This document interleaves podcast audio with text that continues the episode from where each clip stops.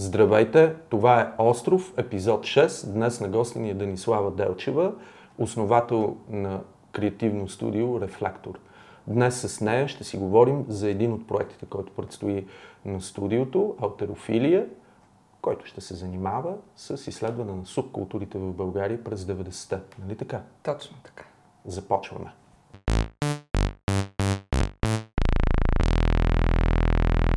Привет, Денислава. Много ми е драго. И на мен.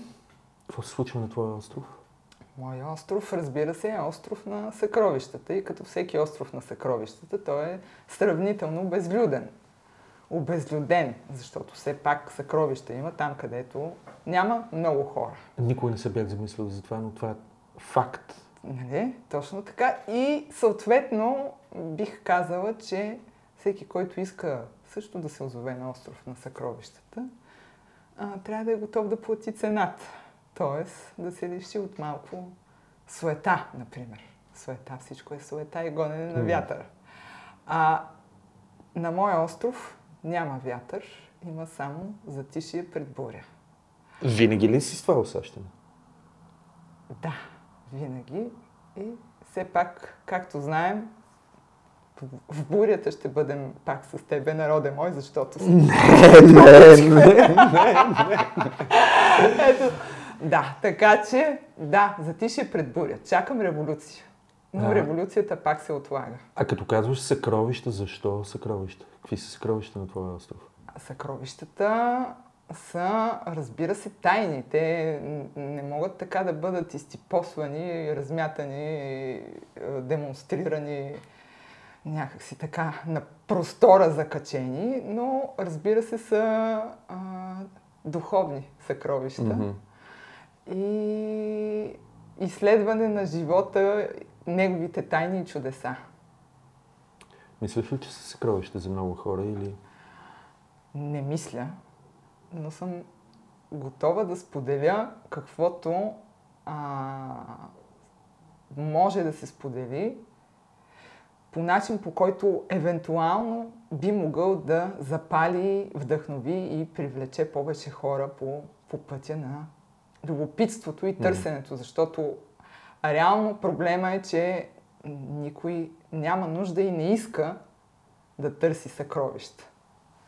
И предпочита да се самозаблуждава с така, едни фалшиви съкровища. Точно това ще да кажа. Може би търси друг, друга форма на съкровище. Да. Кои са темите, които обсъждаш напоследък на твоя остров? Темите са темите за защо хората толкова лесно искат да се отрекат от културата, от себе си, от човешкото. А, има ли начин да съществуваш по достоен... Има ли начин да си достоен човек в съвременния свят и да не правиш компромиси с себе си в средата, в която се намираш? Има ли начин да не си продажно копеле? Има ли начин според теб? Според мен има начин. Длъжни сме да търсим тия начини и да ги опитваме. Е, Аз поне опитах, както казва Мак Мърфи. Сега какъв ще бъде точно крайният резултат, никой не може да каже, но аз съм твърдо убедена, че трябва да вървим в тая посока и да търсим а, освобождение. Не е ли а, тая посока а, определена само за смелите? Можем ли да изискваме Да. чак толкова много смелост в хората? Аз мисля, че всеки може да бъде смел. М. стига да бъде малко по-осъзнат. Проблема е с осъзнаването, а осъзнаването всъщност е доста важно за културата въобще. Реално културата започва с осъзнаване. Защото всъщност какво представлява културата, понеже много често ние си говорим за култура, но за повечето хора това е едно абстрактно понятие. А, културата първо са символи. Ние Айде да започваме видим от какво определение ще дадеш за култура. Айде, изпитай ме, господин културолог. Айде да видим после ти какво определение ще дадеш. Аз съм много хитър в това положение. Да, ще се измъкнеш... Ще се измъкне с класиката, защото е вечна и клишето и ще тръгна Айде, директно от етимологията на култура. Да. Мисля, ня... е, няма да правим културоложки лекции, да си припомним някакви неща. Добре, но ето, културата започва от какво? Какво съдържа културата? Първо символи. Mm. Човекът е придобил способността да разсъждава, да изобразява, да има абстрактно мислене. Тоест, започнал е да представя символно някакви неща от околната му среда. Mm. След езика идват вече ценностите. Тоест, mm. той се е насочил към това да търси най-доброто. Кое е най-доброто, кое е най-хубавото, как трябва да се живее, какво е важно. Въобще създава се идеята за комуникация с другите, за общност. За поведение в общност. Да, и... Базирано на ценности и разбирания за света. Точно така. И тия ценности всъщност произвеждат някакви норми. Като казвам свят, имам предвид социума. Социума, точно така. То друг свят. М- как да кажа? Аз изповядвам антропоцентризъм, mm. така че... да.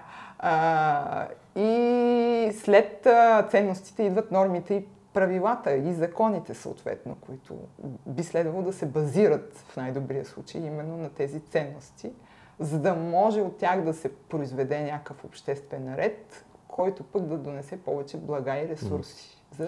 Мислиш ли да те върна на въпроса, защото става, става точно това, за което си говорим да. предварителния разговор, няма край. Добре. А,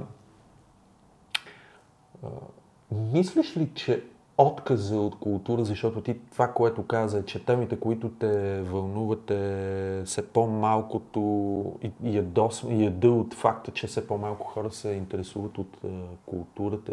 Мислиш ли, че всъщност те се интересуват съзнателно по-малко от културата или въобще не стига до там? Не, интересуват не е точната дума, защото човек може да преживява култура mm-hmm. а, и без да е най-осъзнато в нея. Mm-hmm. А, но идеята, че много хора живеят без какъвто и да било досек и разбиране и понятие за култура, а, е, меко казано, притеснителна според мен и това е, не го казвам с обвинение към тях, по-скоро с самообвинение, че всички, които знаят какво представлява културата, може би не са направили достатъчно, за да споделят това знание. Mm. И а, така че интереса към културата е интерес към себе си, към човешкото и към това, което всъщност ни различава от животните към духа. Културата всъщност... Като говорим за култура, а, говорим малко ангро в момента, защото ние говорим за, може би, за най-базисното разбиране на култура и примерно най-базисното въобще разбиране за култура. Аз затова винаги и затова ти казах, че мога да съм хитър по отношение на ползване на думата, на думата култура и нали, в крайна сметка етимологията а, и първото ползване на култура, в смисъл на Цицероновото ползване, е обработка на душата. Да. Нали, всъщност, да. паралела, който той прави с обработка на земята, всъщност има обработка на душата. А, и също така той казва, че културата на духа е философия. В крайна сметка обаче от тогава са минали хилядолетия. А, и културата е много размито понятие. Ние можем да си говорим ужасно много за културата, само че въпросът е чия култура, първо.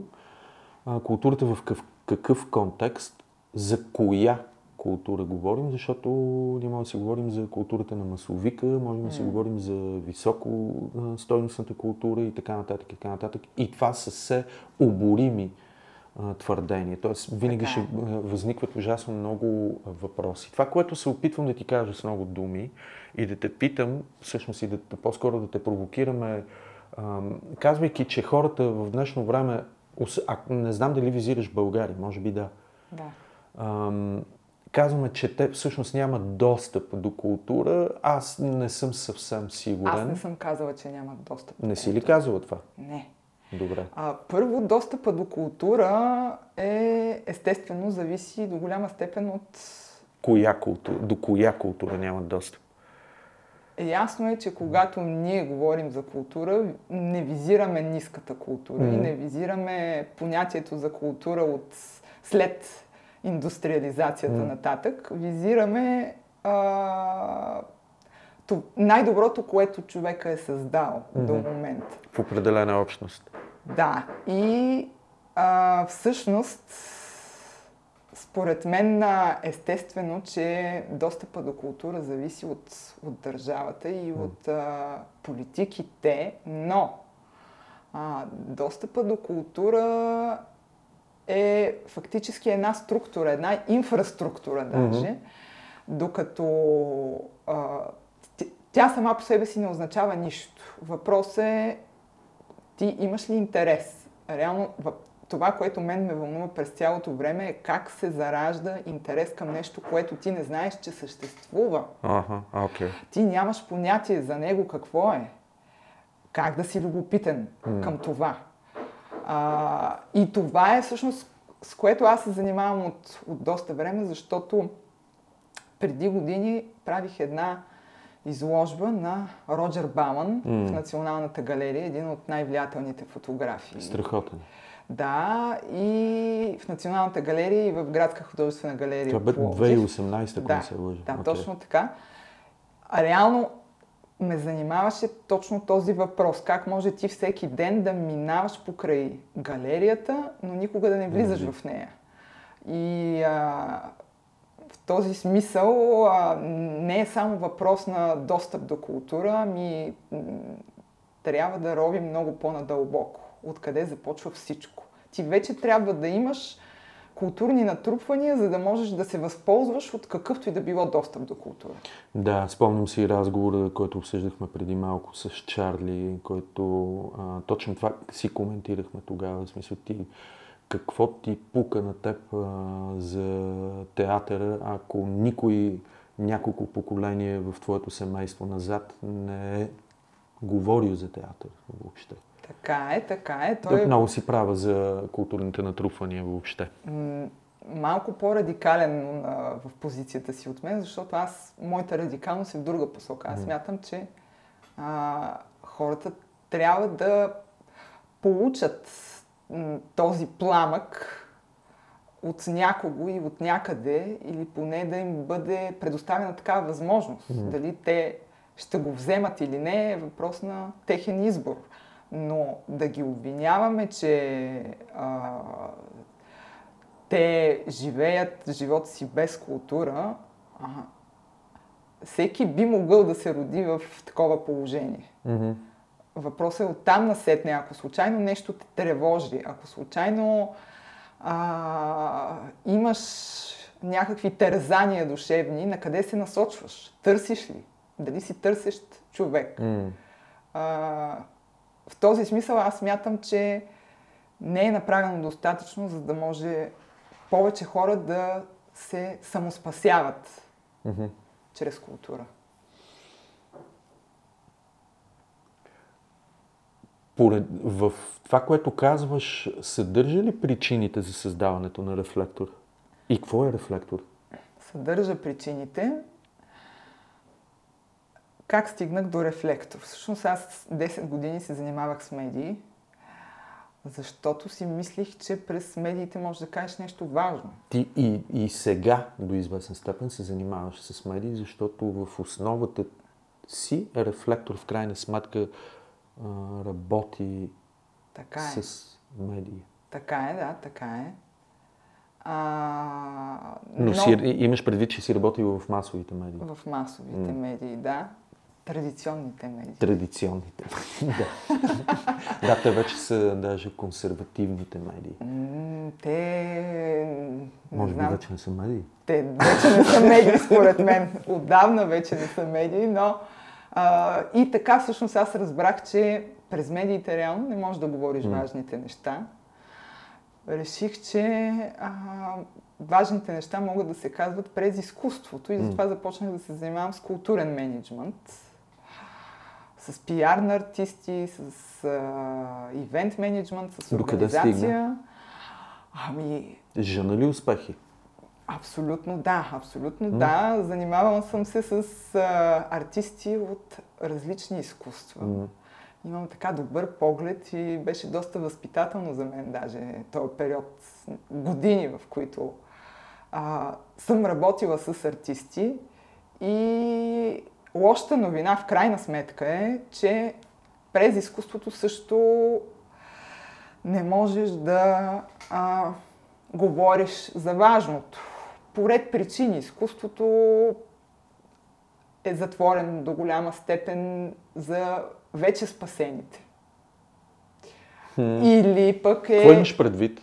Или пък е тотално дистанцирано от живота и а, няма въобще връзка с реалността. Тоест, ти твърдиш, че изкуството е за хората, които са осъзнали нуждата от изкуство. Ами, а, Така ли да разбирам вече спасените? В процес на спасяване. Крайен резултат би било амбициозно. Но в процес на спасяване определено, да кажем, първи стъпки. Първи стъпки. Което не означава, че няма изключително тъпи хора, които се занимават само с изкуство. Има, у, има и ужасно а, отвратителни претенции за изкуство. Точно така. Точно така. И това е нещо, за което смятам, че малко се говори, защото това е, което реално всъщност на първо ниво дистанцира хората от изкуството. М. Трябва някой да излезе и да говори точно по този въпрос. Ами, аз даже докато се подготвих за темата, точно това си мислех а, някъде всичките анализи, които четох за, за краткото време. За това, че, в смисъл, ако говорим за масовата култура въобще, а, до, какви висоти стига тая тъпащина, че всеки, който има клавиатура в къщи, вече е а, писател. да. А, всеки фотограф, защото има камера на Да. телефона си и така нататък. И това прави велики неща, нали? Както и хората, които се бият в градите, колко хиляди книги са прочели, с уточнението, че а, всъщност шанса да попаднеш на тъпа книга е също толкова голям, колкото да попаднеш на тъп филм или на тъпа музика или... Айде, с музиката са малко по-така. Но той не е никак малък. Абсолютно. Много хора ходят веднъж на театър, разочароват се и си казват, о, не, никога повече. Аз а, не съм толкова голям фан на театъра. Признавам си. И аз го надживях. Ами, Да. в крайна сметка, да, нали, в смисъл това а, а, идеалистичното схващане, че театъра възпитава, въобще, според мен нещата са доста по-различни. Пак зависи кой театър и Кой е какъв театър? театър. Да, точно така. И, и, а, и чи. Чи най-вече. Да, имам чи като предвид като режисьорска Да, но това, което Да. казваш относно динамиката между а, масовата култура и изобщо културата, която има все пак М. висока стойност и съдържание, а, нека да има демократизация на културата и на изкуствата, М. защото всъщност а, от друга страна, в противовес на твоите риторични въпроси, бих казала, че има много деца и младежи, М. а, които не са родени в среда, която предполага тяхното културно развитие, но именно защото живеят автентично, а, момента в който те грабнат фотоапарат, създават нещо много по-важно от а, обиграни фотографии. Технически, които страдат от а, така, импотентност в темите, в начина си на живот, не живеят живота, м- преструват се, че живеят и съответно така няма как да създадат истинско изкуство. В този смисъл, казвам аз, изкуството наистина може да овласти а, хората. Хората, които идват отдолу нагоре и и това всъщност е доста голяма сила и инструмент за промяна, бих казала. М. Защото това създава гласове, това създава общности. Даже ти самия беше казал в някакво старо интервю, че като, м- като се създава музика, като правиш музика, ти реално създаваш общност. М. И а, така че ето това е силата на културата. Някой из, а, използва твоите знания и опит, стъпва върху тях и върви напред. Рефлектор а, се занимава с такъв тип а, проекти, които да обусловят а, по-лесното достигане до култура, до определени групи или Да, всъщност рефлектор се занимава с а, това да покаже и да разкаже защо и как културата е жизненно важна необходимост за човека. М, Че това не е претенция, не е нещо странично, не е занимание за богати деца, не е а, нещо извън живота, защото особено в България се създава една такава представа за изкуството като част от някакъв страничен периферен М. свят. А, и изкуството и културата, всъщност. Как и защо могат да бъдат част от твоя живот и какво означава това за теб лично, за твоето развитие. влиза ли много?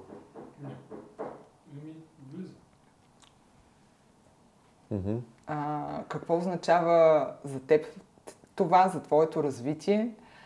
А, така че, реално, аз си мислех, че човек не може да се размине от културата, но се оказва, че може, защото много хора се раждат в домове без нито една книга. Много хора- Вече, да. Да, вече да. Децата... Всъщност не знаем, може би и преди да е било така. Може, може, но а, има деца, които не знаят детски приказки. М. как формираш изобщо представата за добро и зло, за красиво и грозно, откъде започваш. И когато това вече е изпуснато веднъж, М. как наваксваш? Може ли някой, който е, да речем, на 18, 20, 25, изведнъж рязко да осъзнае какво е пропуснал и да започне от някъде? Ти вече си живял един живот, в който няма нищо М. а, свързано с духа. И всичко е телесно, битово, прагматично, М. а, лесно измеримо, лесно обозримо. И тогава какво правиш?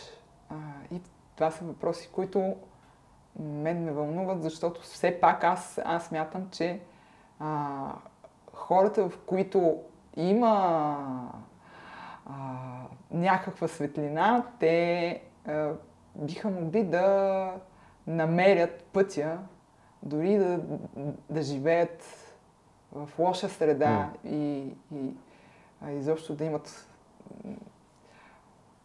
лош старт. Семейната среда. Това Как, не винаги е... как се възпитава вкус? Как ставаш? Например, ето аз. Има една жена. Аделина Каспарянова.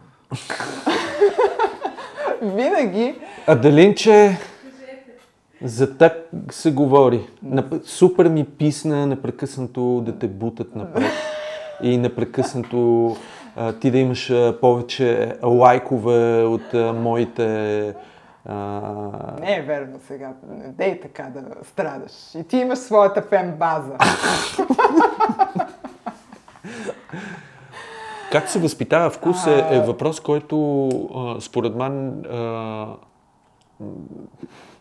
разбрах защо не остави тя да. Да, и аз не разбрах.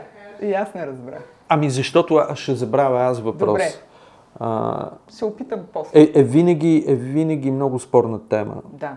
Винаги много спорна тема. Как? Защото няма правила. В смисъл, м- честно ти казвам, а, вкуса може да се самовъзпита тогава, когато подобно на културата, на, на нуждата от култура, а, той има един трепет в човек, който е, мисъл, не знам как да го да го кажа. Би, ако трябва да дам някакъв аналог, такъв а, типично културоложки, той се съдържа много, дори ако щеш и в религиозното поведение.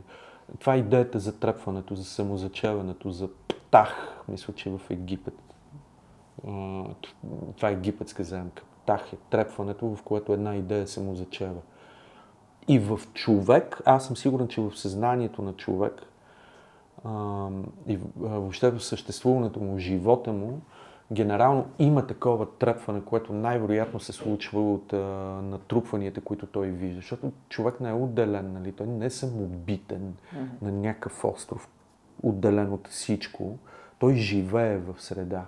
И тия натрупвания, волю или неволю, водят до такова трепване. Това трепване, според мен, е начин, по който ти започваш да виждаш света по по-различен начин, след някакъв, някаква възраст, може би. Та, по отношение на, на възпитанието на вкус е много важно дали това трепване вътрешното ще се случи. Защото ти, ако го нямаш, може да си заобиколен от най-големите корифеи на всякакъв изтънчен вкус. Ако щеш за литература, за мода, за кино, за каквото се сетиш, и да не попиеш абсолютно нищо, защото си геон. От какво зависи това трепване според теб? Според мен от, от натрупвания. От натрупвания. И житейски опит то не може да се случи е така. Сигурно в много малка част от хората има някакви гении, които просто така са се родили. Но в голяма част, според мен, масовката от хора, това трепване е носенето на този багаж. Импресионистичен, мисля всичко, което те е впечатлило. То просто неосъзнато в един момент се случва. Всъщност, реално въпроса за културата е въпроса за характера и въпроса mm. за духа, защото, както ти попита по-рано, това е остров на смелите ли е? Mm. А, не знам защо стана толкова трудно а, човек да бъде смел. Какво толкова? Какво толкова имаш да изгубиш? От, от къде дойде този невероятен страйф за оцеляване на всяка цена с всички средства по всякакъв начин. Тоест, липсата вече на идея за, за, за някакво достоинство, за, за, за това, че ти трябва да държиш на това, което според теб е ценно и важно, а, е абсолютно претопена в а, желанието за социализация на всяка цена. Mm. За буквално оцеляване, каквото и да означава това, както и да го разбират хората а, не виждам нищо страшно в това да, да бъдеш а, самостоен, сам воин или каквото и да е и да тръгнеш по някакъв път, който не е път, няма го, измисляш го ти, mm. а, за да стигнеш до по-добро място. Естествено, би трябвало всеки да иска да стигне до по-добро място, дори да няма представа какво е той и как изглежда. А, и, и някакси това малодушие, че ние все пак ще се задоволим с това, което света ни предлага. Той, разбира се, ни предлага основно. Ние не знаем какво ни предлага. Да. Реално. Така е, но си измисляме, представяме си какво mm. ни предлага. И е, аз питам, след като си измисляме и, и, и си представяме, защо пък да не си измислим и да не си представим нещо по, по-хубаво, по-високо, по Стойностно. Стойностно, да, а, което те води напред при всички положения. Може би си правил от гледна точка на това. Може би много хора приемат смелостта по, а, в съвсем други измерения, в съвсем друг тип съществуване. В смисъл, примерите за смелост не са, обикновено не включват висококултурни хора в общата представа за смелост. Смели са батките. Така е, да. Аз се занимавам много с тази Да. С тази тема се занимавам много. Спортистите, нали, да. в а, пика им на свръхпопулярност. Смели са хората в различни региони. Нали, ето сега ние гледаме конфликти военни, които се случват в Близкия изток, деца оцеляват. Нали, смисъл, това са най-общо взето клишетата ни за смелост.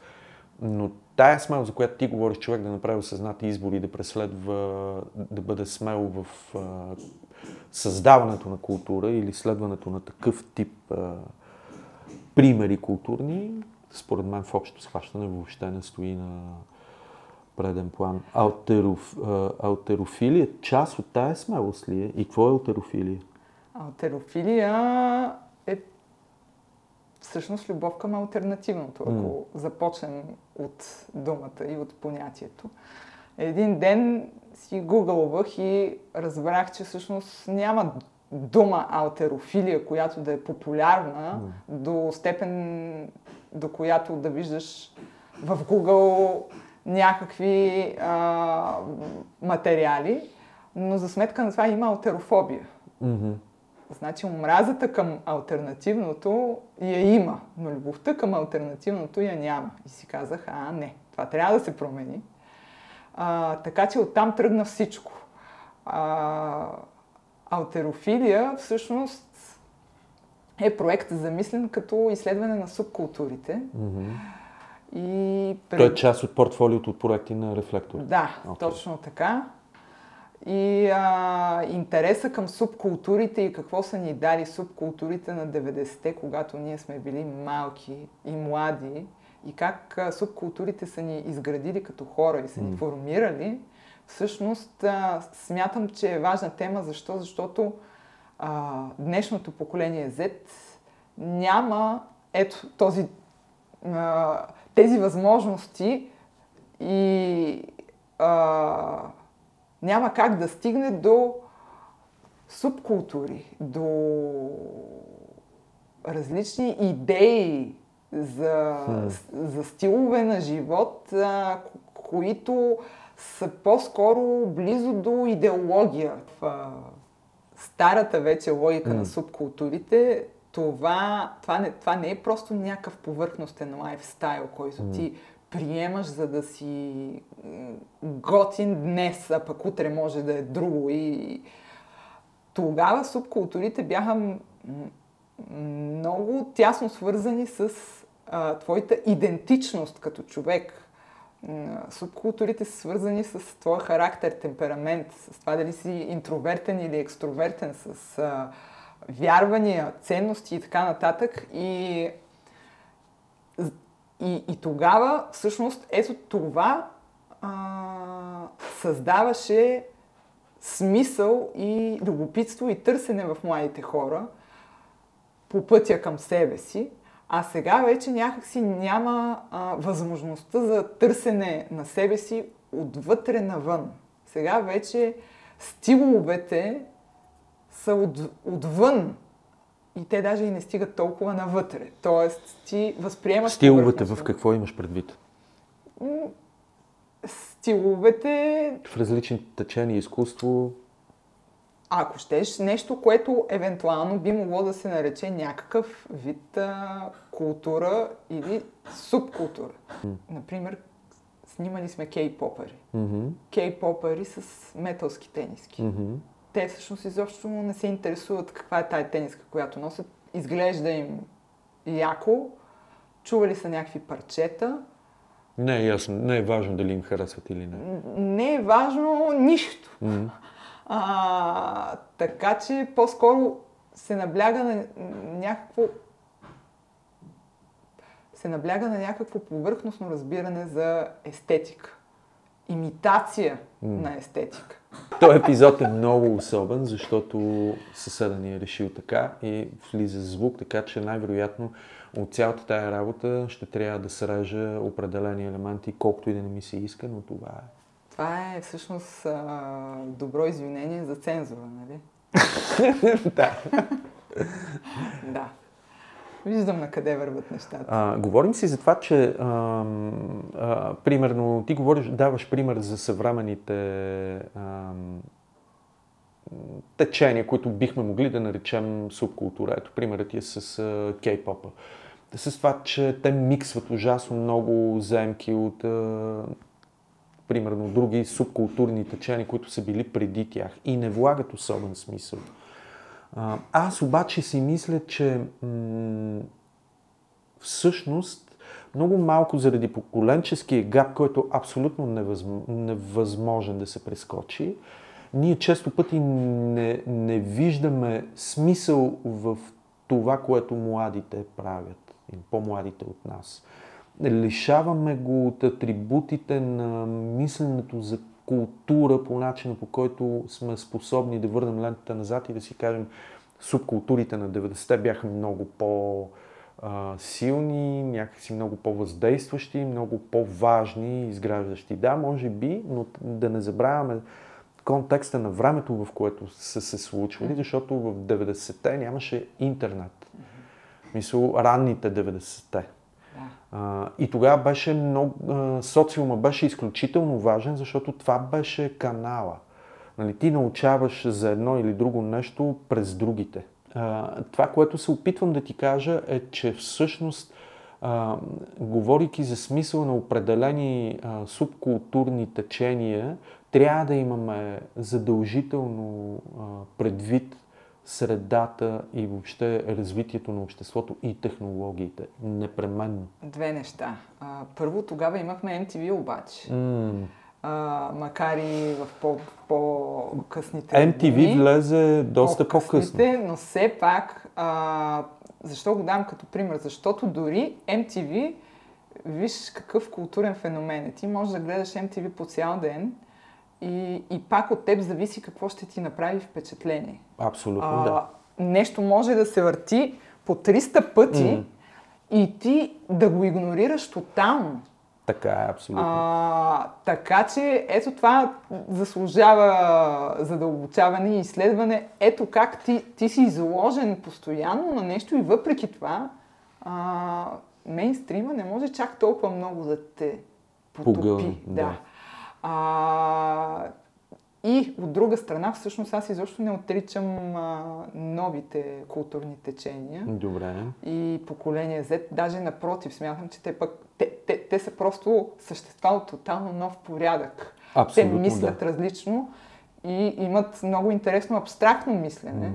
А, това, че всичко вече е флуидно, че има такова количество информация, че има застъпване между теми, сфери а, и така нататък, нещо, което го нямаше при нас. При нас всичко си беше в строги рамки, ти знаеш, че едното няма общо с другото, знаеш какви са им разликите и така нататък, всъщност отваря доста съзнанието, съвременното. М. А, така че аз смятам, че а, има потенциал за доста въображение и големи висоти. А, И според мен. Да, да, да. Ето, например, такъв, такъв пример е, знаеш ли какво е кор-кор? Не.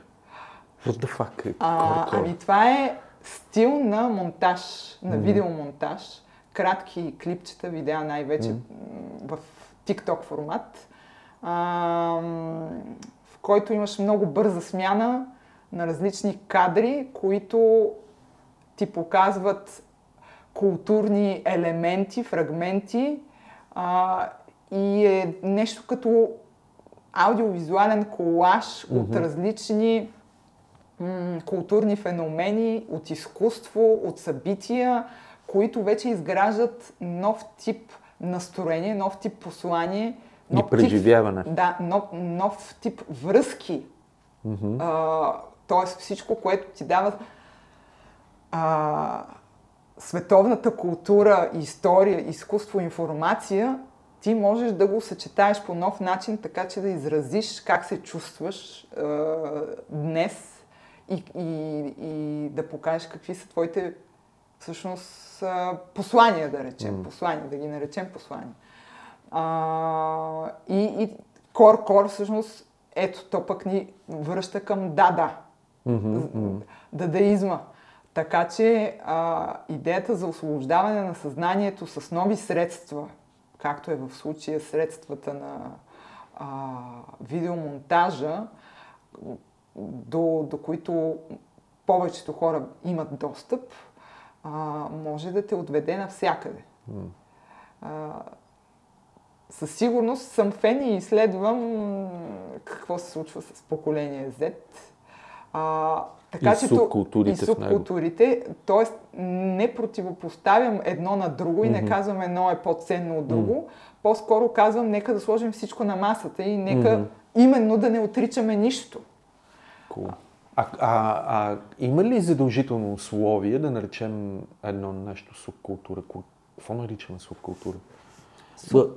Общо схващане е контракултурата, може би, до известна степен. До известна степен всъщност има разлика между субкултурите и контракултурите, контракултурите да. макар често да се застъпват. Субкултурите, а, без, без да съм крайен специалист mm. в това, на мен ми се струва, че са по-скоро а, общности, които, между другото, като говорим първо за субкултури, ние с тебе знаем, че говорим за младежки култури, mm. които са по-скоро музикални.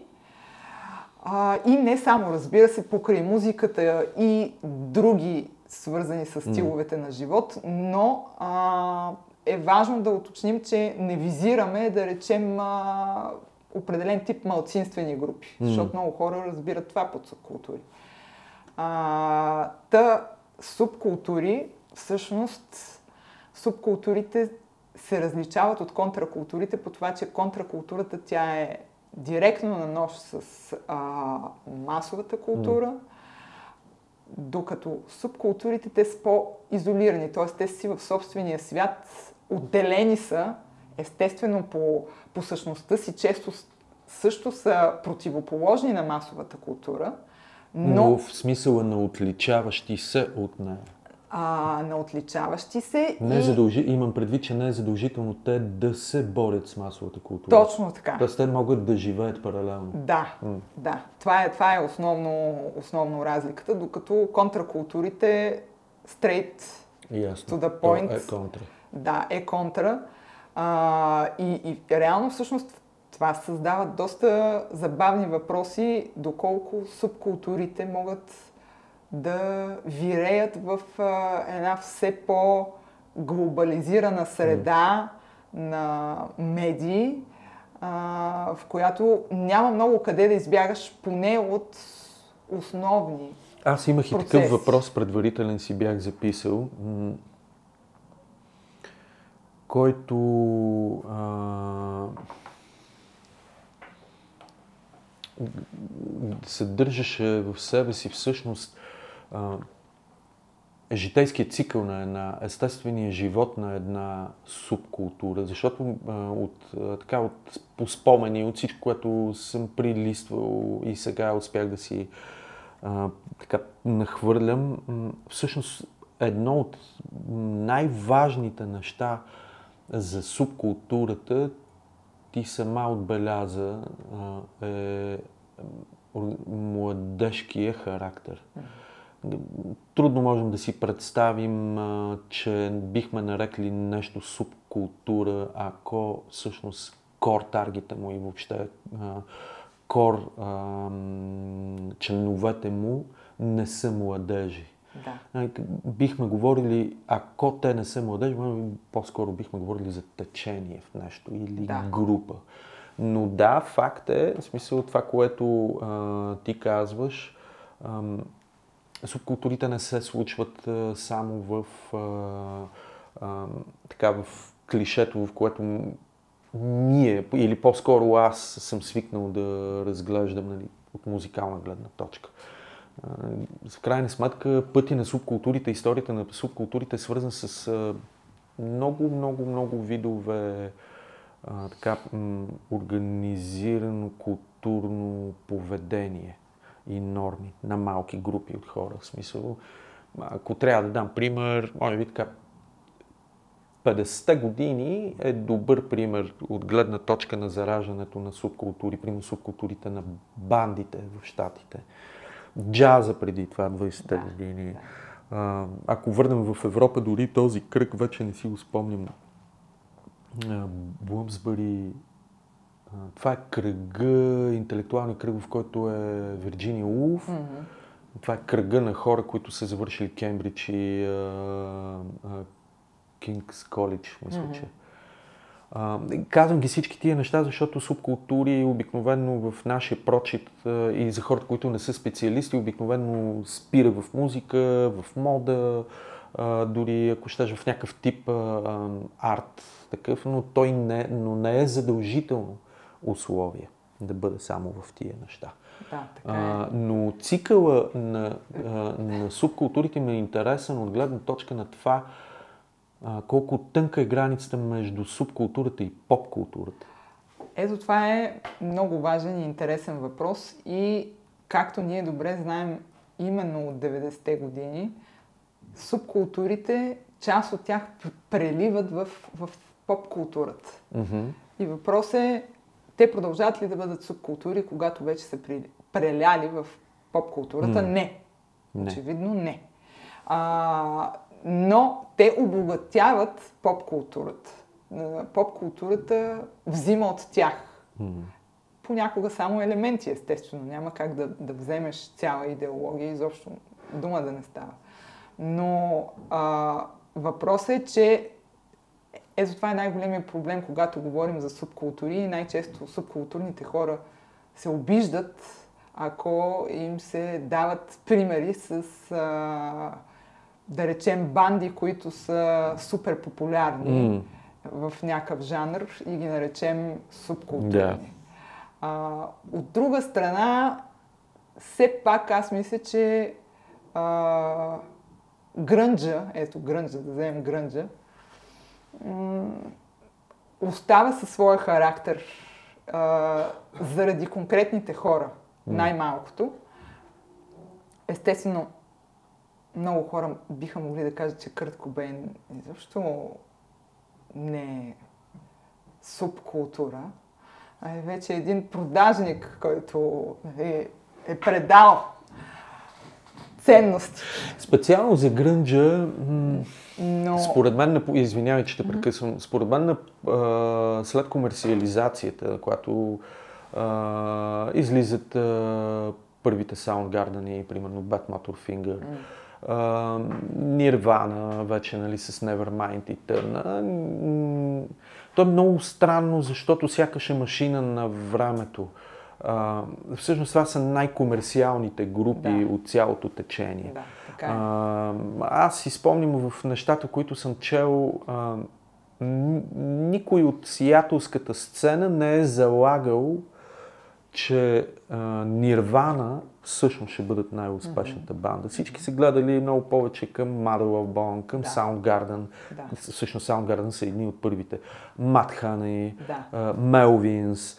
Това са все групи, които а, в крайна сметка те добиват популярност, но всъщност те са пионерите. И, Да. те, и това са бандите, които ам, движат поведението и ценностите на музикалната общност в Сиатъл по това време. Не толкова Кърт Кобейн. Кърт Кобейн дори е бил пришелец в Сиатъл. Мисля, той не е от Сиатъл, той е от Абърдин, даже не, да. някъде мисля, че дори е пришелец и в Абърдин. Така е, но въпросът е, че ти как стигаш до Mother Love Bone, когато си от България. Обикновено минаваш първо през Именно. Кърт Кобейн. Именно, да. Стигаш до Кърт Кобейн, след това почваш да ровиш Да. и така нататък и така нататък. Да, така е. И в крайна сметка пък тия хора, забележи колко са малко. Става въпрос за някакви 30 човека, примерно, които реално са създали грънджа, за който ние говорим като един световен феномен и го преживяваме и това е много важна част от нашия живот. А, всъщност става въпрос за шепа хора. За шепа хора, които а, реално нямат а, яснота и цел на а, организираното съществуване, което имат там под формата на музикална сцена, а, но им и дори не мога да кажа, че имат ясна философия. Те до някаква степен са били първо изолирани в, горе в северо-запада по времето, когато другите сцени са били в пика си 80-тарските групи в Калифорния, Да. примерно. А, но т- тъй като пътищата до Сиатъл, въобще на музикалната индустрия са били доста, доста затворени. Никой не е ходил в северо-запада. Те са били тотално изолирани и са започнали да правят това, което а, тя ги кефи. До голяма степен не като контра в началото, не като контра на поп-културата, примерно на, на блясъка, на глем групите, а по-скоро от а, липса на ноу-хау, бизнес ноу-хау, ако Да. щеш. В един момент цялото това нещо в крайна сметка се разтваря в това, което ние наричаме грън, грънч сцена и това, тая липса на ноу-хау всъщност прави някакъв техен хал Да. за това как да правят музика. От дефект ефект. От дефект ефект, точно така. А, и много по-късно, вече когато сцената в Сиатъл е набрала а, достатъчно сила в самия Сиатъл, аз спомням даже в а, биото на, не си спомням, някои от музикантите, а, а, в всички обичат Сиатъл, имаше една глава в а, която се разказваше, даже вече не си помня кои точно музиканти, срещат Дъв Макаган, който е от Сиатъл Да, и който да. по това време е вече супер звезда с Да. Guns, т.е. предстои да стане супер звезда с Guns, Guns N' Roses, но те го срещат на една бензиностанция покрай LA а, и той им казва, те го питат как си. Той казва, ами, тук заформихме една банда и те, о, кул, нали, как се казва? И той казва, ами, Guns N' Roses. What the fuck? Що за тъпо име имате? Не? Мисля, тогава вече можем да говорим, това е средата на 80-те, вече са минали, 87-ма може би. А, тогава вече те са се усетили като истинска альтернатива на а, популярната култура. Тогава те са видели стоиността си, може би. Въпрос е доколко артистите М. използват по-скоро а, липсите си, а, за да ги ухудожествят и представят като нещо яко. М. Защото това много често се наблюдава и това е свързано с това, което казваш.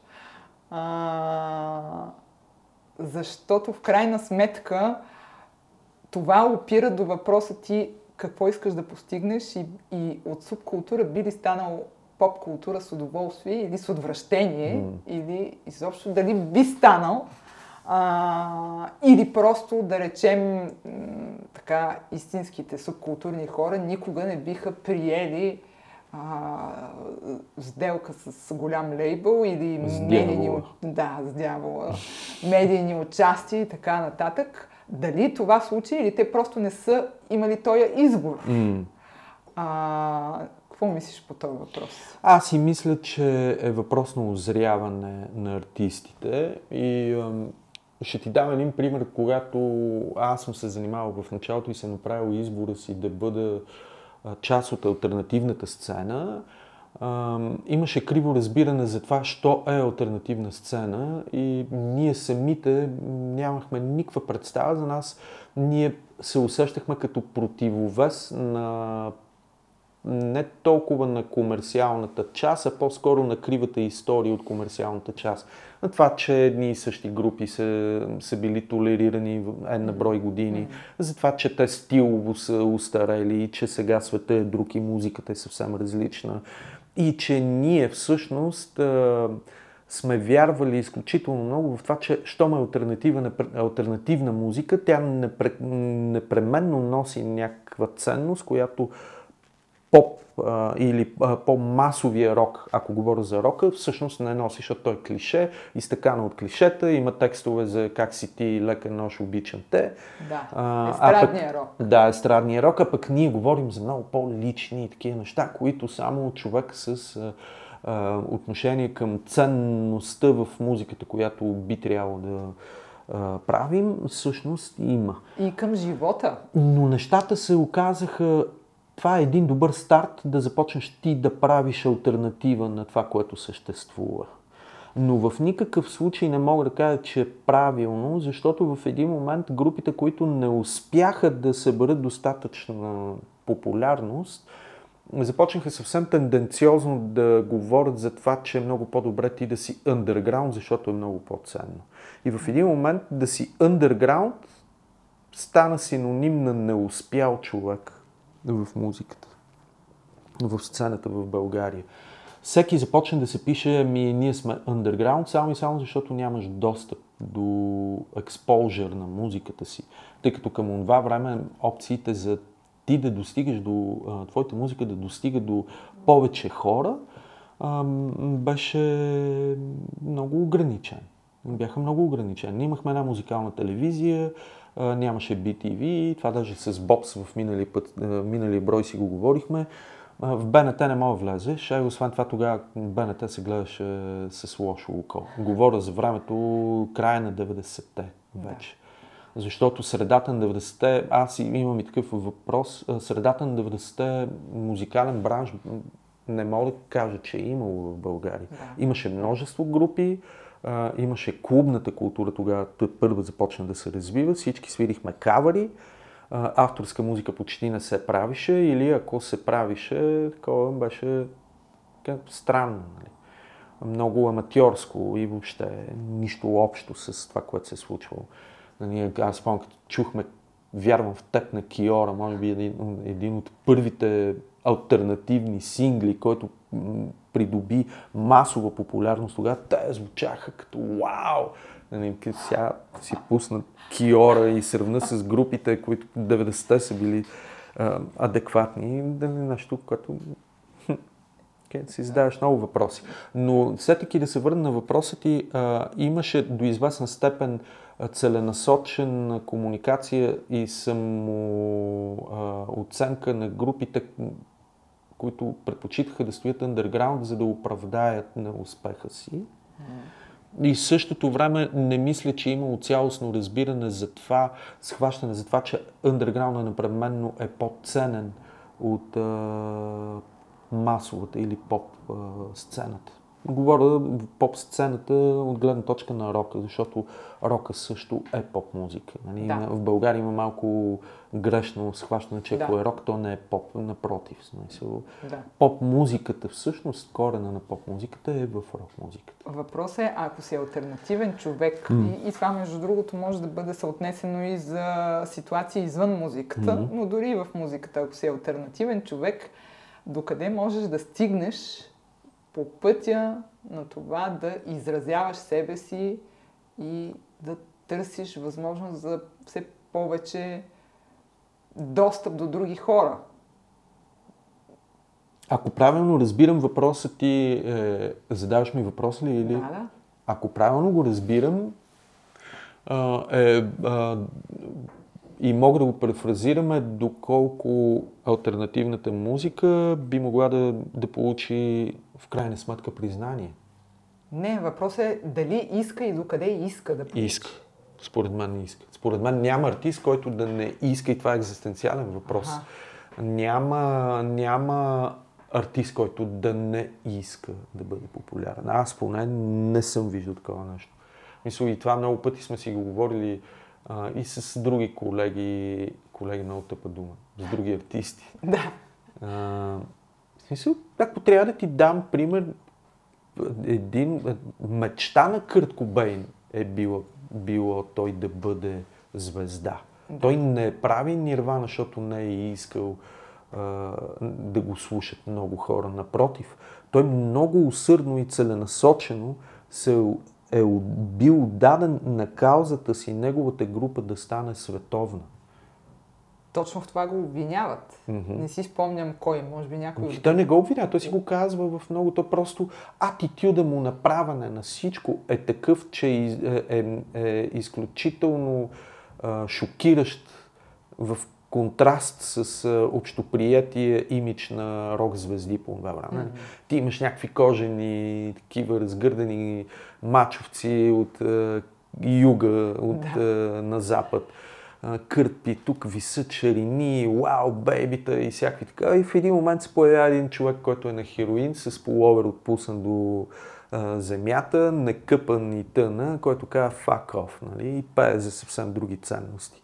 Нали, то, това е нещото, което шокира, но това не изключва вътрешната цел на артиста той да бъде популярен. Всичките те са искали да бъдат популярни. Абсолютно всичките. Да. Целта на сиятелската сцена, борбата за това да подпишат с голям лейбъл е била изключително жестока и of Bone и Soundgarden, които всъщност са първите, които подписват. Soundgarden са първите от голямата четворка, които подписват и всъщност попра, uh, пре, uh, проправят пътя. пътя на сиятелската сцена, реално борбата е била да, да направят такъв албум, а, такъв пробив. Mm-hmm.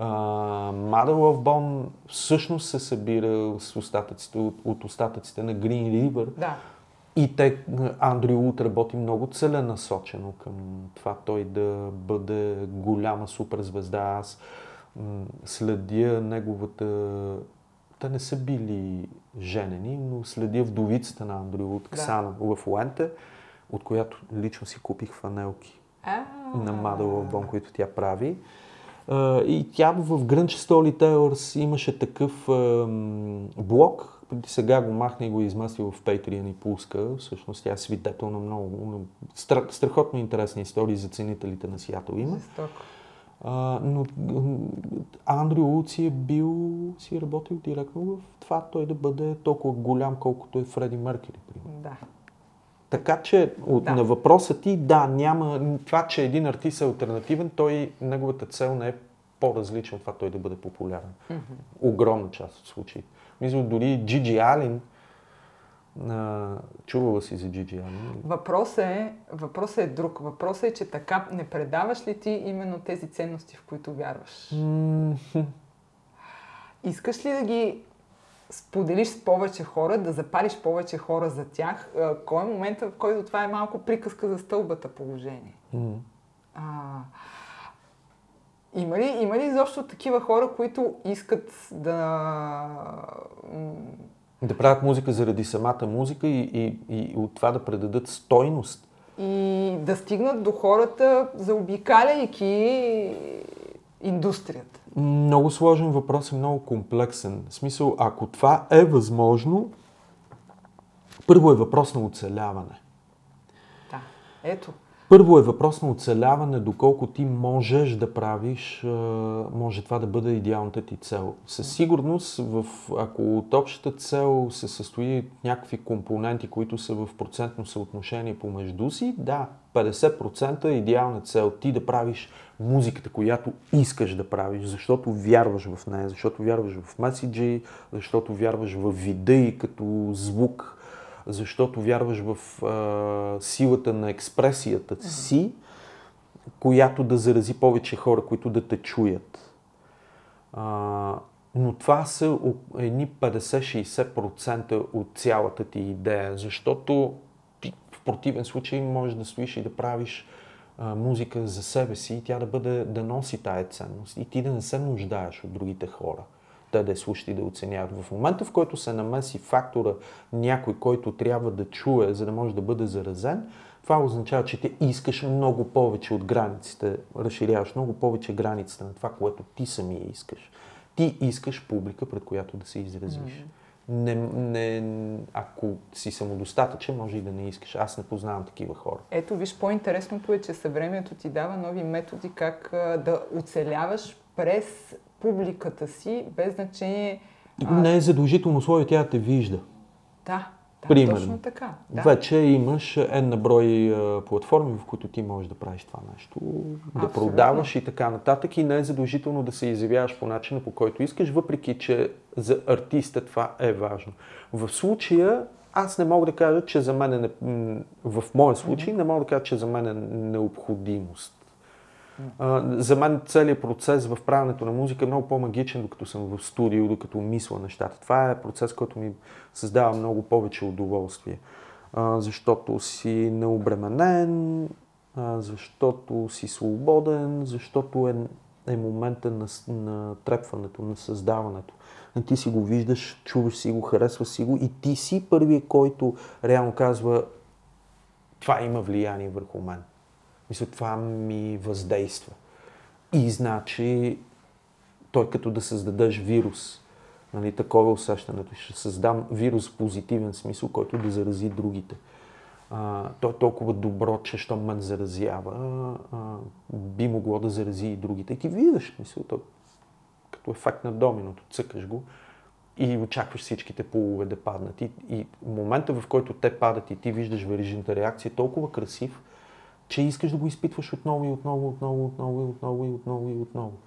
Но за мен не е необходимост, първа необходимост това да се случва. В смисъл, за мен е необходимост хората да, да, да може би да получавам фидбек положителен за това, което аз съм направил. Ето, ти си създал острови, опитомени билки от едно време. Положителен Да. фидбек. Записвам се. Много се отдалечихме обаче от разговора за субкултурите, което на мен ми е много интересно. Чакай сега да видим. А защо напротив, според мен, даже трябва още повече да се отдалечаваме, защото пред, представи си, че има хора, които а, не се интересуват от субкултури и искат да извадят нещо за себе си от този разговор. Ето, примерно, задължително ли е да има, в, и то е свързано с това, което си говорим, задължително ли е да има някакъв социален и политически дразнител, за да може да се получи такова трепване и да има организиране на субкултура? В смисъл, трябва ли да има дразнител? Ами, първо, субкултурите са нещо като политика за младежи. М. А, дразнителя може да е социален и политически, но според мен най-често е индивидуален, М. защото започва на- в много по-ранен етап от развитието на човек. Нещо те пали или те изгаря и а, това се случва във възраст, в която ти все още нямаш никаква представа от социално-политическите процеси. А, или поне не можеш добре да ги дефинираш, дори и да имаш някакви инстинкти за тях. А, в, то, в този смисъл, а, защо, защо смятам, че е важно да се говори за субкултурите от 90-те днес? Защото ми се струва, че Това днес... ще да е следващия ми въпрос. Ето. Но като казваш субкултурите от 90-те, имаш предвид субкултурите в България или в световен план? В световен план, а, до толкова доколкото те са дошли в България, Мгм. част от тях. А, Някои по-късно. Някои по-късно, Имам други предвид, че са- по-малко. Да, имам предвид, че са дошли а, през 90-те, но всъщност са закъснели, примерно New Wave Да, теченията. Да. да. А... Забравих какво исках да кажа. С твоето уточняване. Чакай, чакай, сега ще си спомня. Въпросът беше... Да, сетих да, се. за дразнението. А, защо? Защото всъщност а, днешните поколения... И защо са важни 90-те? Да, защо са важни субкултурите през 90-те години? Защото те, колкото и да са били а, социално ангажирани, политически активни в една или в друга посока, в крайна сметка, поне мой личен опит, кажи ти за твоя, е, че тогава те, те бяха по-скоро въпрос наистина на а, индивидуално преживяване, културно преживяване извън рамките на политиката, извън рамките на мисълта за как точно а, ще се осъществява конкретната политика в нашата държава. М. Докато сега а, младежите имат първо политическо мислене, преди да, да са минали през индивидуалното, общо човешкото, първо, след това през социалното, за да стигнат най-накрая до политическото. Мгм. Тоест при тях е...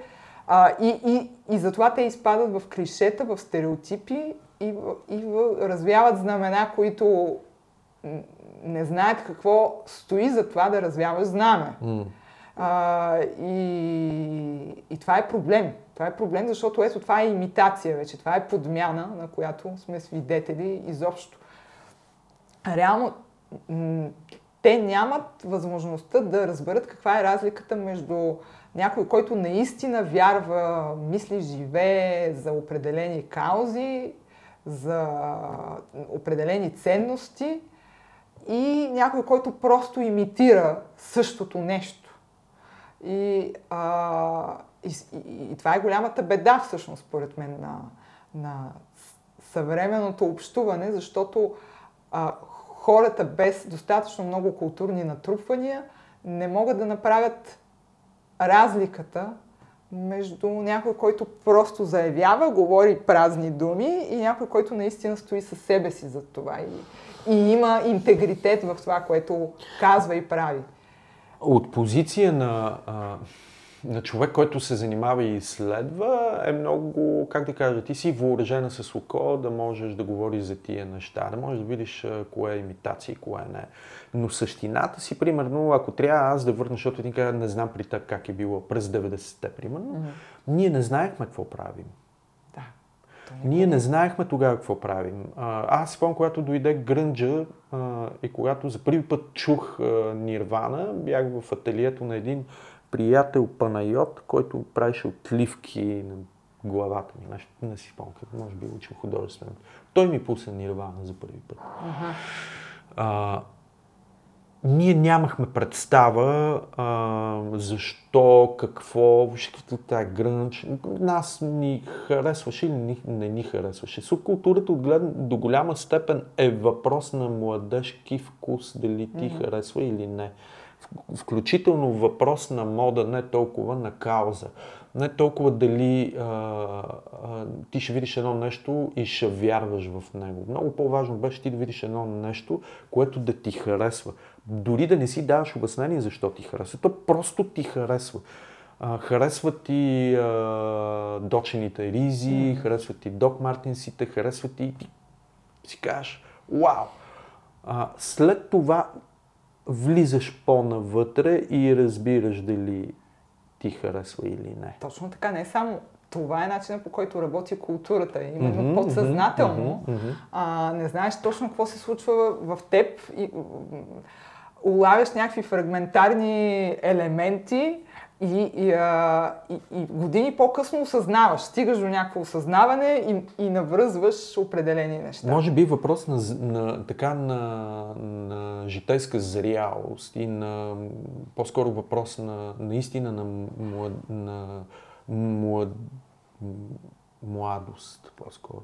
По, а, за- за мен друг важен въпрос е доколко а, има хора, които наистина са били повлияни само от модата, от това, че а, една субкултура е, е била актуална М. в определен момент и те са я усвоили.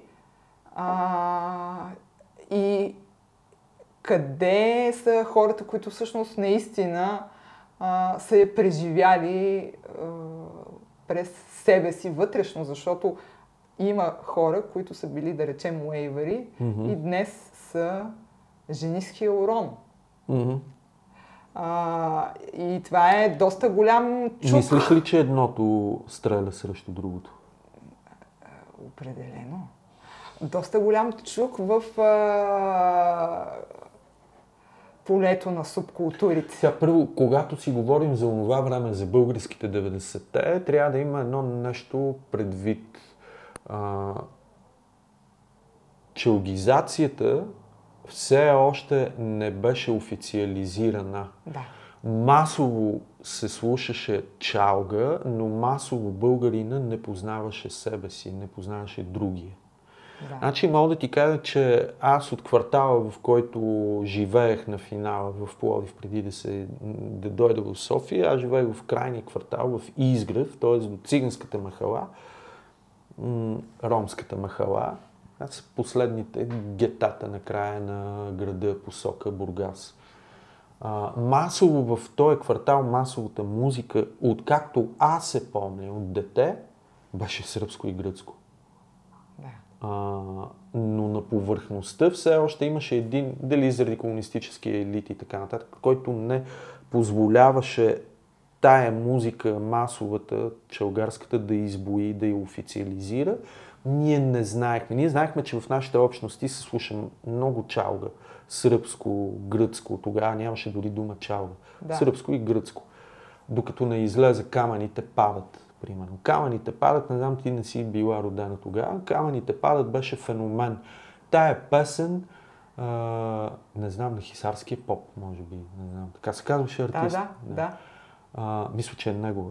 Може и да бъркам. Но камъните падат беше такъв феномен, че децата в циганското училище, в което аз учих, а, я пееха непрекъснато. Аз учих в а, училището, в училището в квартала до втори клас и имам спомени. Всичко беше камъните падат. Успоредно на камъните падат вървяха брати Ергирови с, а, например, с кавари на Modern Talking по това време. Добре, въпросът е ти как си стигнал до нещо друго. Аз стигнах до нещо друго посредством семейната си среда. А, като дете на разведени родители, а, нови мъж в семейството, гаджето на майка ми, той беше заклет рокаджи. Баща ми също, той беше меломан, също слуша, но беше много по-широко спектърен. Примерно в е, магнетофона на баща ми в роките можеше да намериш е, Beatles, Stones, Юрай Хип, да. Еди Си Кво и Доника Венкова, Аха. ако знаеш коя, или Емил Димитров. Да, да. И тук Да. едно Същото, също. сиртаки. Да, да. Такова беше. Е, да. А, но пък а, гачето на майка ми, а, когато той дойде, когато аз е, се запознах с него, той слушаше изключително и само рок музика. И разновидности на поп. Примерно аз от него се запалих по Боуи. Въпреки, че той не е бил фен на Боуи, Да. кор фен, той слуша Да. твърди неща, но между другото уважаваше и Боуи. А, така попаднах на Боуи. А, по Боуи се запалих след Лабиринт, филма. Аз съм бил 5-6 клас, когато излезе Лабиринт и на мен този филм беше... Саундтрак на този филм беше вау. Така се запалих. Ами ето, значи, това Културната е въпрос, подложка. въпрос на късмет Въпрос на, На късмет среда. е винаги. Да, Въпрос на, на късмет хора. на среда, да. на хора. Да. Но а, уточнявахме си това, че всъщност офи, а, че, челгизацията не беше официализирана. И масовата култура, въпреки че масовото потребление на челгарска музика е било на огромни нива, за които ние не знаем, официалната култура не беше чал- чалга. В смисъл тогава звездите все още бяха Дони Момчил. Да. А, тогава звезда беше Милена, тогава звезда беше Стенли, Тангра, все още, Васко Кръпката, въобще целият този набор. А, аз усетих силата на чалгата тогава, когато и че това ще ни залее, тогава, когато влязах в казармата. Кога е било това? 95-та година вече беше масово. Мутрите бяха налазили всичко. Те поръчваха чалга певиците и чалга певците. Тогава вече те започнаха да имат пари. И през парите да влизат стандартите, които те искат да налагат, защото те влизаха в дискотеките, казваха, «Ш, брато, ще пуснеш тая, ще пуснеш оная. И ти бам-бам-бам пускаш няма какво да правиш. Тогава ние, аз тогава вече, може би 94-та, вече знаехме, че чалгата ще ни помете. 95-та вече беше леш всичко. Мен ме кука една кука, куковица в казармата, направо ми взе къла. Защо 90-те са толкова важни в алтерофили? Защо не 2000-та? Първо, защото 90-те са нашето начало. Първите ни спомени на хората от екипа, повечето от които са по-големи от мен, а, са именно от 90-те години. 90-те години са формирали нас а, като личности и защото през 90-те има много по-голяма концентрация на субкултури и динамика между субкултурите и популярната култура, масовата култура реално индустрията, развлекателния бизнес тогава се разгръща. М. И тогава вече имаш а, това взаимодействие между субкултури, а, популярна култура и начина по който а, ние като българи в нашата среда можем да достигнем до каквото и да било от тях. А, идеята, че тогава се променя света, навлизат новите технологии, а, дисковете, първо касетките, после дисковете, Интернет. да, пиратските дискове, а, интернет, интернет, Google 98, какво означава това за света изобщо? Mind blowing. Влизаш в Яко. интернет. Това, а дори хората, които са родени след а, 2000-та година, не могат да си представят какво означава това ти за първи път да влезеш в интернет. Аз влязох за първи път в интернет, в а, Весо, Весо Челото, така му беше никнейма. Той беше един от първите а, хора, които видях да имат интернет вкъщи и той беше част от една мега яка плодиска банда Шангрила, които свириха с Екаделик и бяха наистина една от първите банди, които свириха авторска музика, която аз чувах. Влязох от тях и той каза, сега ще видим тук. А, търсихме някаква информация и той влезе, не спомням, мисля, че в Яхо влезе, търсихме в търсачката на Да, Яхо. Яхо беше първото. Да. Търсихме някакви снимки и си спомням, че примерно една снимка се отваряше около 15 на минути. Освен това, спомняш ли си, че имахме навика да колекционираме снимки по пак, папки? Освен всичко, аз си спомням времето, в което на джумаята в Пловдив, това е било от 91 и 2 година, се продаваха изрезки Да. от списание Браво, примерно, или от всякакви списания. И аз съм ходил... И на Славейков ли? Ади се обажда, че и на Славейков. И това беше велико преживяване да отида и да намеря там стояха едни момичета от някъде, си спомням, имаха купища с браво списание, явно някой им го донесе. Много те е страх, този, с който си отишъл да не намери нещо преди теб. Да, дай да не ти го вземе, да, абсолютно. Под носа. Под носа. И си спомням как, а, примерно, аз тогава още слушах, имах увлечение към глем групите, слушах много, да речем, Синдерела, които не бях чак толкова Вау, ти си популярни. облечение към глем групите.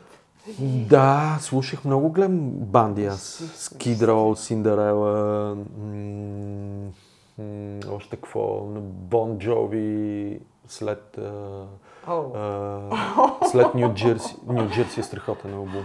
добре, добре. И какво не, да не се сейваме? Продължи, И, продължи. и отивам и гледам, примерно, някаква страничка, която има нещо за Синдерела. И казвам, колко, колко пари? Тя ми казват, ми лев 50. Лев 50 бяха пари. Да. И вади ножицата и хъщ, реже ми тази страница. И аз се прибирам, нося я в папчица. Да. И се прибирам в къщи и я събирам, слагам. И, и имам снимка на Том Кифър. Е така, в къщи и стоя и гледам. Направо това беше безценно, защото това беше ценността на информацията, ценността на образа тогава да имаш това нещо. Ама ето, факта, че е било трудно, достъпът е бил М, труден, много. е, е помогнал за... А, Будността.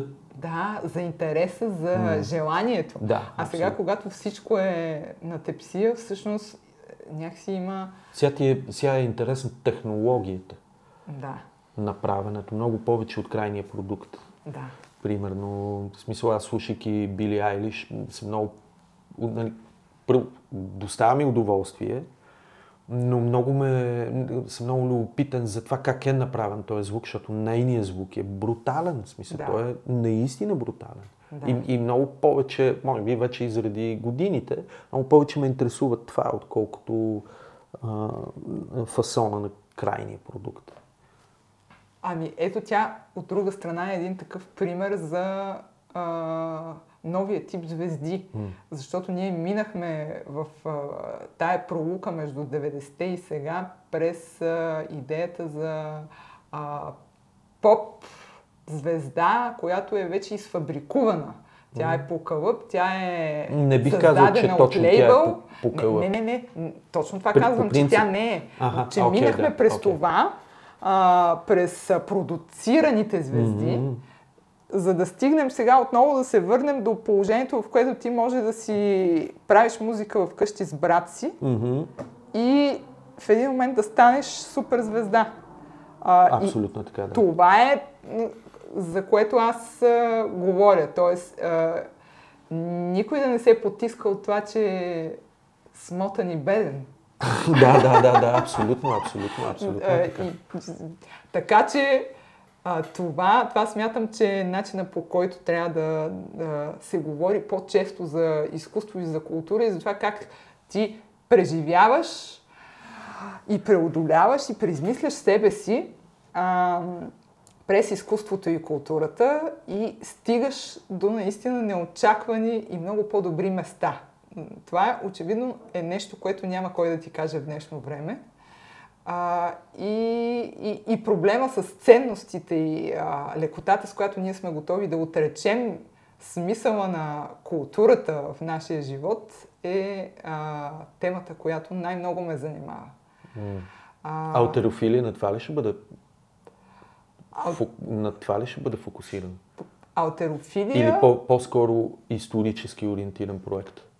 Алтерофилия първо иска да представи базата, какво се е случвало през 90-те, Контекст. контекста а, изхождаме именно от там, че наистина много, много млади хора нямат тая информация. А под каква форма ще бъде? Видеопоредица от една Мгм. страна и именно видеопоредицата залага повече на културата като цяло, отколкото на субкултурите. Естествено, включени са и те, но наистина контекста, включително малко все пак и политически контекст, М. неиз, неизбежност. Неизбежен. Да, и така нататък, докато освен това ще направим и един наръчник, който вече ще си е посветен на субкултурите и там, който има интерес към субкултурите и иска да види повече, Чакай да те питам. Да, в контекста на, на зараждане на субкултури и начина, това, което си говорихме преди това, колко е тънка границата между субкултура и култура, кога поп-културата поглъща всъщност субкултурата. Можем ли да кажем, че всъщност чалгата е до някаква степен е била субкултурен феномен? Кога? 90-те Тогава. години, да. Защото тя не беше на повърхността. Мисля, официалната култура беше нещо съвсем различно. Точно така. Това, чалгата беше субкултура, Мгм. естествено превърна се в масова култура. Чалгата дори а, има елемент, колкото и да е така гадно да го кажем, но има елемент на контракултура. Тя се появява в- вследствие на М, абсолютно а, съм съгласен. реакция Мгм. на а, естрадата, на, на фалша, на безмислените текстове, които ни говорят за момчето, което говори с морето на някакъв странен език. Тая песен ме побърка, майко. Това е, най- най- това е песен на Панайот Панайотов, която съсипат детството ми кълнес. това, това беше тази тегуба, тая песен. Ето обаче за това си станал човек. Ти си имал съпротива след имам- това. Родил си нещо в себе Аз си имам като спомен и аз съм баща ми а, а, правише покриви и се занимаваше, правеше луци и така нататък. И си спомням, че от време на време, когато е, имаше един период от време, в който не ходих на детска градина, той ме взимаше със себе си. И аз висях по покривите и баща ми имаше един едно радио, някакъв Филипс, не знам откъде го беше взел и слушахме радио, докато той бачка, аз стоя е така на, на сейфти място, Да. където не можеш да мърдаш, нали, да не Да. се сурнеш, както се казва. Да. И си спомням момента, в който момчето, което говори с морето, беше хит явно и се пускаше по радията непрекъснато. И ми беше толкова тегава тая песен. Да. Толкова, а, толкова въздействащо тъжни а, слова и меседжи имаше. Години, години, море, искам ги обратно, детските ми дрежки, някакви... Направо ме съсипа, тол- тол- такава тъга изпитвах. Неимоверна.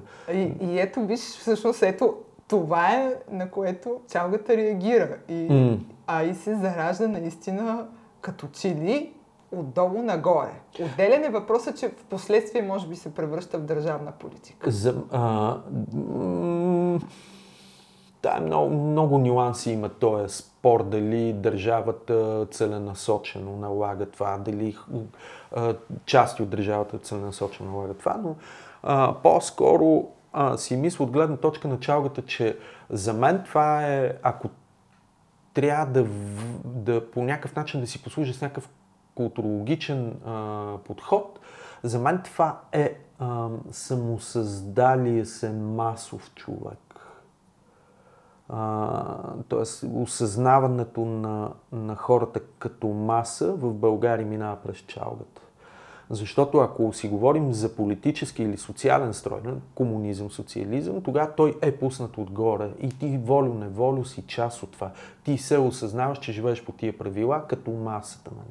В соци, социален или в политически контекст. Но, но в културен а, чалгизацията се самосъздаде и масовия човек през, съм, през чалгата също се самосъздаде. От гледна точка говоря за масовия човек като човека маса, примерно, по най-голямото клише нали, на Хосе Ортега и Гасет, като бунта на масите. Нали. Какво е Да, масовия Да, човек? да. В, въпросът е в кой момент в началото на 90-те години, а, когато всички са били обнадеждени и са очаквали едно по-добро бъдеще, светло бъдеще, да дойде всеки един момент, нещо се е изчупило в хората и те са си казали, добре, ставаме, ставаме тарикати, Според мен не се е щупило.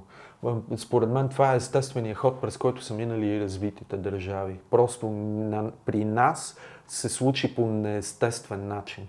Ако това нещо през годините, лошия вкус, а, а, простащината, въобще всякакъв тип такъв, такива проявления на масовия човек са се случвали. Те са се случвали в много дълъг период от време, не толкова концентрирано в един исторически период. Докато в, при нас в България, с опита ние да скочим по неестествен начин mm-hmm. да прескочим времето и от а, изостанала соцдържава да се превърнем в а, просперираща а, европейска държава от западен тип, в един момент това се, се концентрираха много течения културни в един исторически пик. А, но истината е, че според мен ние дори не сме се познавали толкова добре. Българина не е познавал масовия българин. Ние сме подозирали какви сме, докато в един момент не е имало експожер на цялото това нещо и ние много добре не сме се видели всъщност. Защото а, а, течението на турбофолк е още от 80-те години, още Да, с така тираджиите, е, които а, влизат и пренасят тая музика. А, в крайна сметка той винаги е бълбукал на под повърхността. Масовия човек, бедният работник по това време, тариката, който не е изплувал като ценност преди това, не е успял поради ред причини, накрая е изплува от 90-те, когато няма контрол на държавата, няма културна политика, когато тя е съсипана. Нали. За разлика от комунизма, когато все пак това е било държавна политика и имало някакъв контрол, и имало някакви процеси, които текат, ще се слуша такава музика, се снима такова кино, независимо, не казвам дали са добри или лоши, това няма никакво значение. Имало е коректив, в 90-те той коректив изчезва. Падат авторитетите. Ето, това е голямата тема. Падат авторитетите Да. 90-те години а, и се появяват нови, самосъздават се авторитети. Авторитети на тарикатлъка, на бързото забогатяване. А, бутат се авторитетите дори в високата култура и всеки неуспял а, се а, изказва от позицията на потискан. Да, да, точно така. И някак си потисничеството взе връх и сякаш стана ценност, нали? Ето, ние сме дисиденти, ние сме били потиснати. Ама ти, най-вероятно в тая вълна на потиснати недоволни хора, които са твърдяли и са били в градите, че те също имат качества, са се промъкнали огромна маса от хора, които са без качества и са искали по късия път да стигнат до, до успех някакъв. И наблюдаваме плодовете от това сега. Наблюдаваме ги, да, но примерно, ако трябва да върнеш лентата назад, а, ние можем да си говорим на- за, за, и в контекста на субкултури. Ни, бихме ли могли да твърдим, че комунизма е създаден като субкултура? И че той е бил субкултурно течение като, или контракултура? Бихме могли. Бихме Защо могли, не да. бихме могли? Да, естествено. Бихме ли могли да говорим, че фашизма, Фашизма, от гледна да, точка на това е да. субкултура, която става масово в един Да. момент? Тоест, тя се самосъздава група от хора, които могат да ги... Тоест, силата на, на субкултурите е много ясна. На мен той, алтерофилия ми е много интересен, за да мога това, което вие направите, аз ще го следа с интерес, е да мога да видя тия примери за субкултура на 90-те и да мога да ги върна, да си направя м- сравнение с а, времената, които, за съжаление, нали, не мога да върна назад. Историята има един а, недостатък, че тя не може да докаже себе си, защото няма способността да се върне назад. И защото е пренаписвана най-често. Пренаписване, е, да. Бихме могли дори от гледна точка на, на, на контекст на субкултура да твърдим, че дори големите религии също са тръгнали като Естествено. субкултурни Естествено. течения, Точно които така. са станали масова култура. А въпрос е, много важният въпрос е как. Защото а, кои са хората, които започват нещо? Те с каква власт разполагат или не разполагат? А, те имат двама-трима приятели, последователи. Мгм. Те имат двама-трима приятели, последователи или никой. Или излизаш сам на площада и, и викаш и който се присъедини към теб, се присъединява. М. А, или са деца на хора с възможности. М. Не се изключват. Да. Въпросът е подбудата. Да. А, макар, че аз съм винаги скептична към бунтари, които имат аристократичен происход. М, не е задължително. Много. много да, така е, така е, така е, но... В крайна сметка аристократичният происход се фасилитира. А, И той не е задължително да бъде негатив. Нали, приялие, той сега какво ще ми говори, нали, сития на гладния не вярва, Да, той, да, той да. ще ми да. Но истината е, че много такива хора реално са, а, са в основата на, на много течения. Ето, примерно, сюрреализма, вълната сюрреалистичната във Франция, примерно. Бретон, а, и въобще цялата. Те, те са хора, които една голяма част от тях са били от аристократичния кръг, примерно Мгм. Галадали Да. или Галадали, в зависимост кой как и къде произнася. На практика тя е женена за аристократ, преди да, Да. срещне Дали. Да. Нали? 10 години тя живее с един от най-изтъкнатите сюрреалисти във Франция. А, тя живее в а, бухемската част, което без, без аристократичната намеса и възможностите не би, не би могла. А пък Гала е неделима част от успеха на Салвадор Дали. Така е. А, така че това са субкултурни течения, които в край, създадени на базата на все пак на някакъв тип възможности. Не може просто от нищото. От нищото се появява озъбената тълпа, която от 1944 година идва в България и казва вашия апартамент на оборище вече е мой а, аристократични говеда. Нали? Мисля, Ами, ето, мен ме вълнува точно тая тема. Може ли да се е, появи трети човек между тези две крайности, който а, да не е с аристократичен происход и който да не е Всичко може. а, така близо до по-примитивните а, методи. А, и аз мисля, че всъщност има доста хора в България, които са точно този трети човек М, и които, м- чието глас не се чува. м. Той не е изразен и аз искам да го намеря. А, и смятам, че Cool. тези хора трябва да говорят, защото а, идеята за някакво такова разделение е задължително на два лагера е чиста проба подценяване на ситуацията. Абсолютно да. И, и в този смисъл смятам, че това, което би, би следвало да обедини всички е именно ако ние играем на полето на културата, ако Мгм. ние спорим, а, говорим, съгласяваме се и не се съгласяваме на полето на културата преди всичко, а, за да можем след това да продължим с а, по-големи решения. М. А, и тая свръхполитизация, а, аз, аз съм скептична към нея и смятам, че това Ти си има... скептична и към още нещо. Да. А, това, което си говорихме в предварителните ни разговори, е, че реално а, ти казваш едно нещо, трябва да се ориентираме, обаче колкото и да не ми се иска към край, защото поради технически причини. Добре. Има едно нещо, а, което а, в предварителния ни разговор ти а, спомена, че всъщност не, не се чувстваш на положението на артистите в България. Защо? Не съчувствам, да. Ами... Не знам дали е съчувствие точната дума, но не им влизаш в положението. Не им влизам в положението, защото артистите в днешно време се оказаха а, доста продажни. Именно на системата, на статуквото, на политиките, на това, което трябва да се говори, за да бъдеш а, добре, за да бъдеш част от по-добрата общност, за да имаш работа, за да имаш пари, за да можеш да оцелееш. И, а, и това е предателство на духа и предателство на ценностите и, а, и най-малкото е цинично спрямо всички млади хора, които биха искали да повярват, че изкуството и културата а, могат да осмислят нещо за тях, да променят нещо в тях.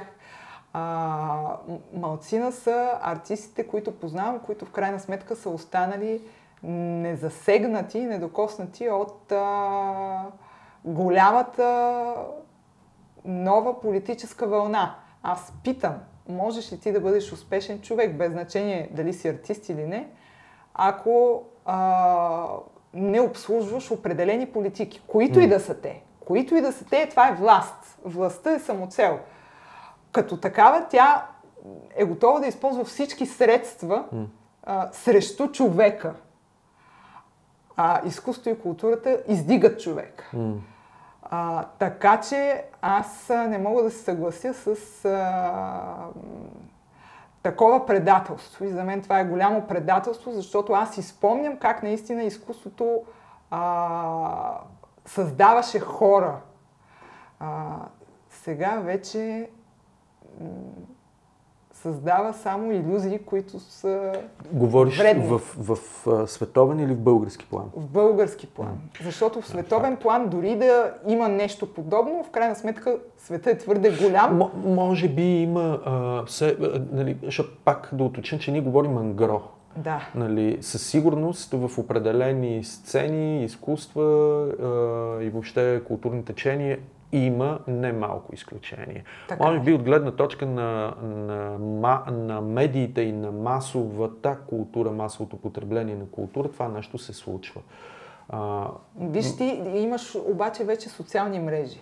Тоест не е Имаш, да. задължително артиста да е прикован към да, той може да има мнение по всякакви въпроси и може да ги изказва свободно. и може да заобиколи а, Така е, да. традиционните медии. От тая гледна точка е така, абсолютно е така, но вътрешния конфликт, аз скоро това си мислих, а, той е вътрешен конфликт в България, който те принуждава от а, у- увереността, че ти си а, достач, дос, си качествен човек, трябва да направиш избор, за да си част от системата и да станеш по, по-малко зъл човек.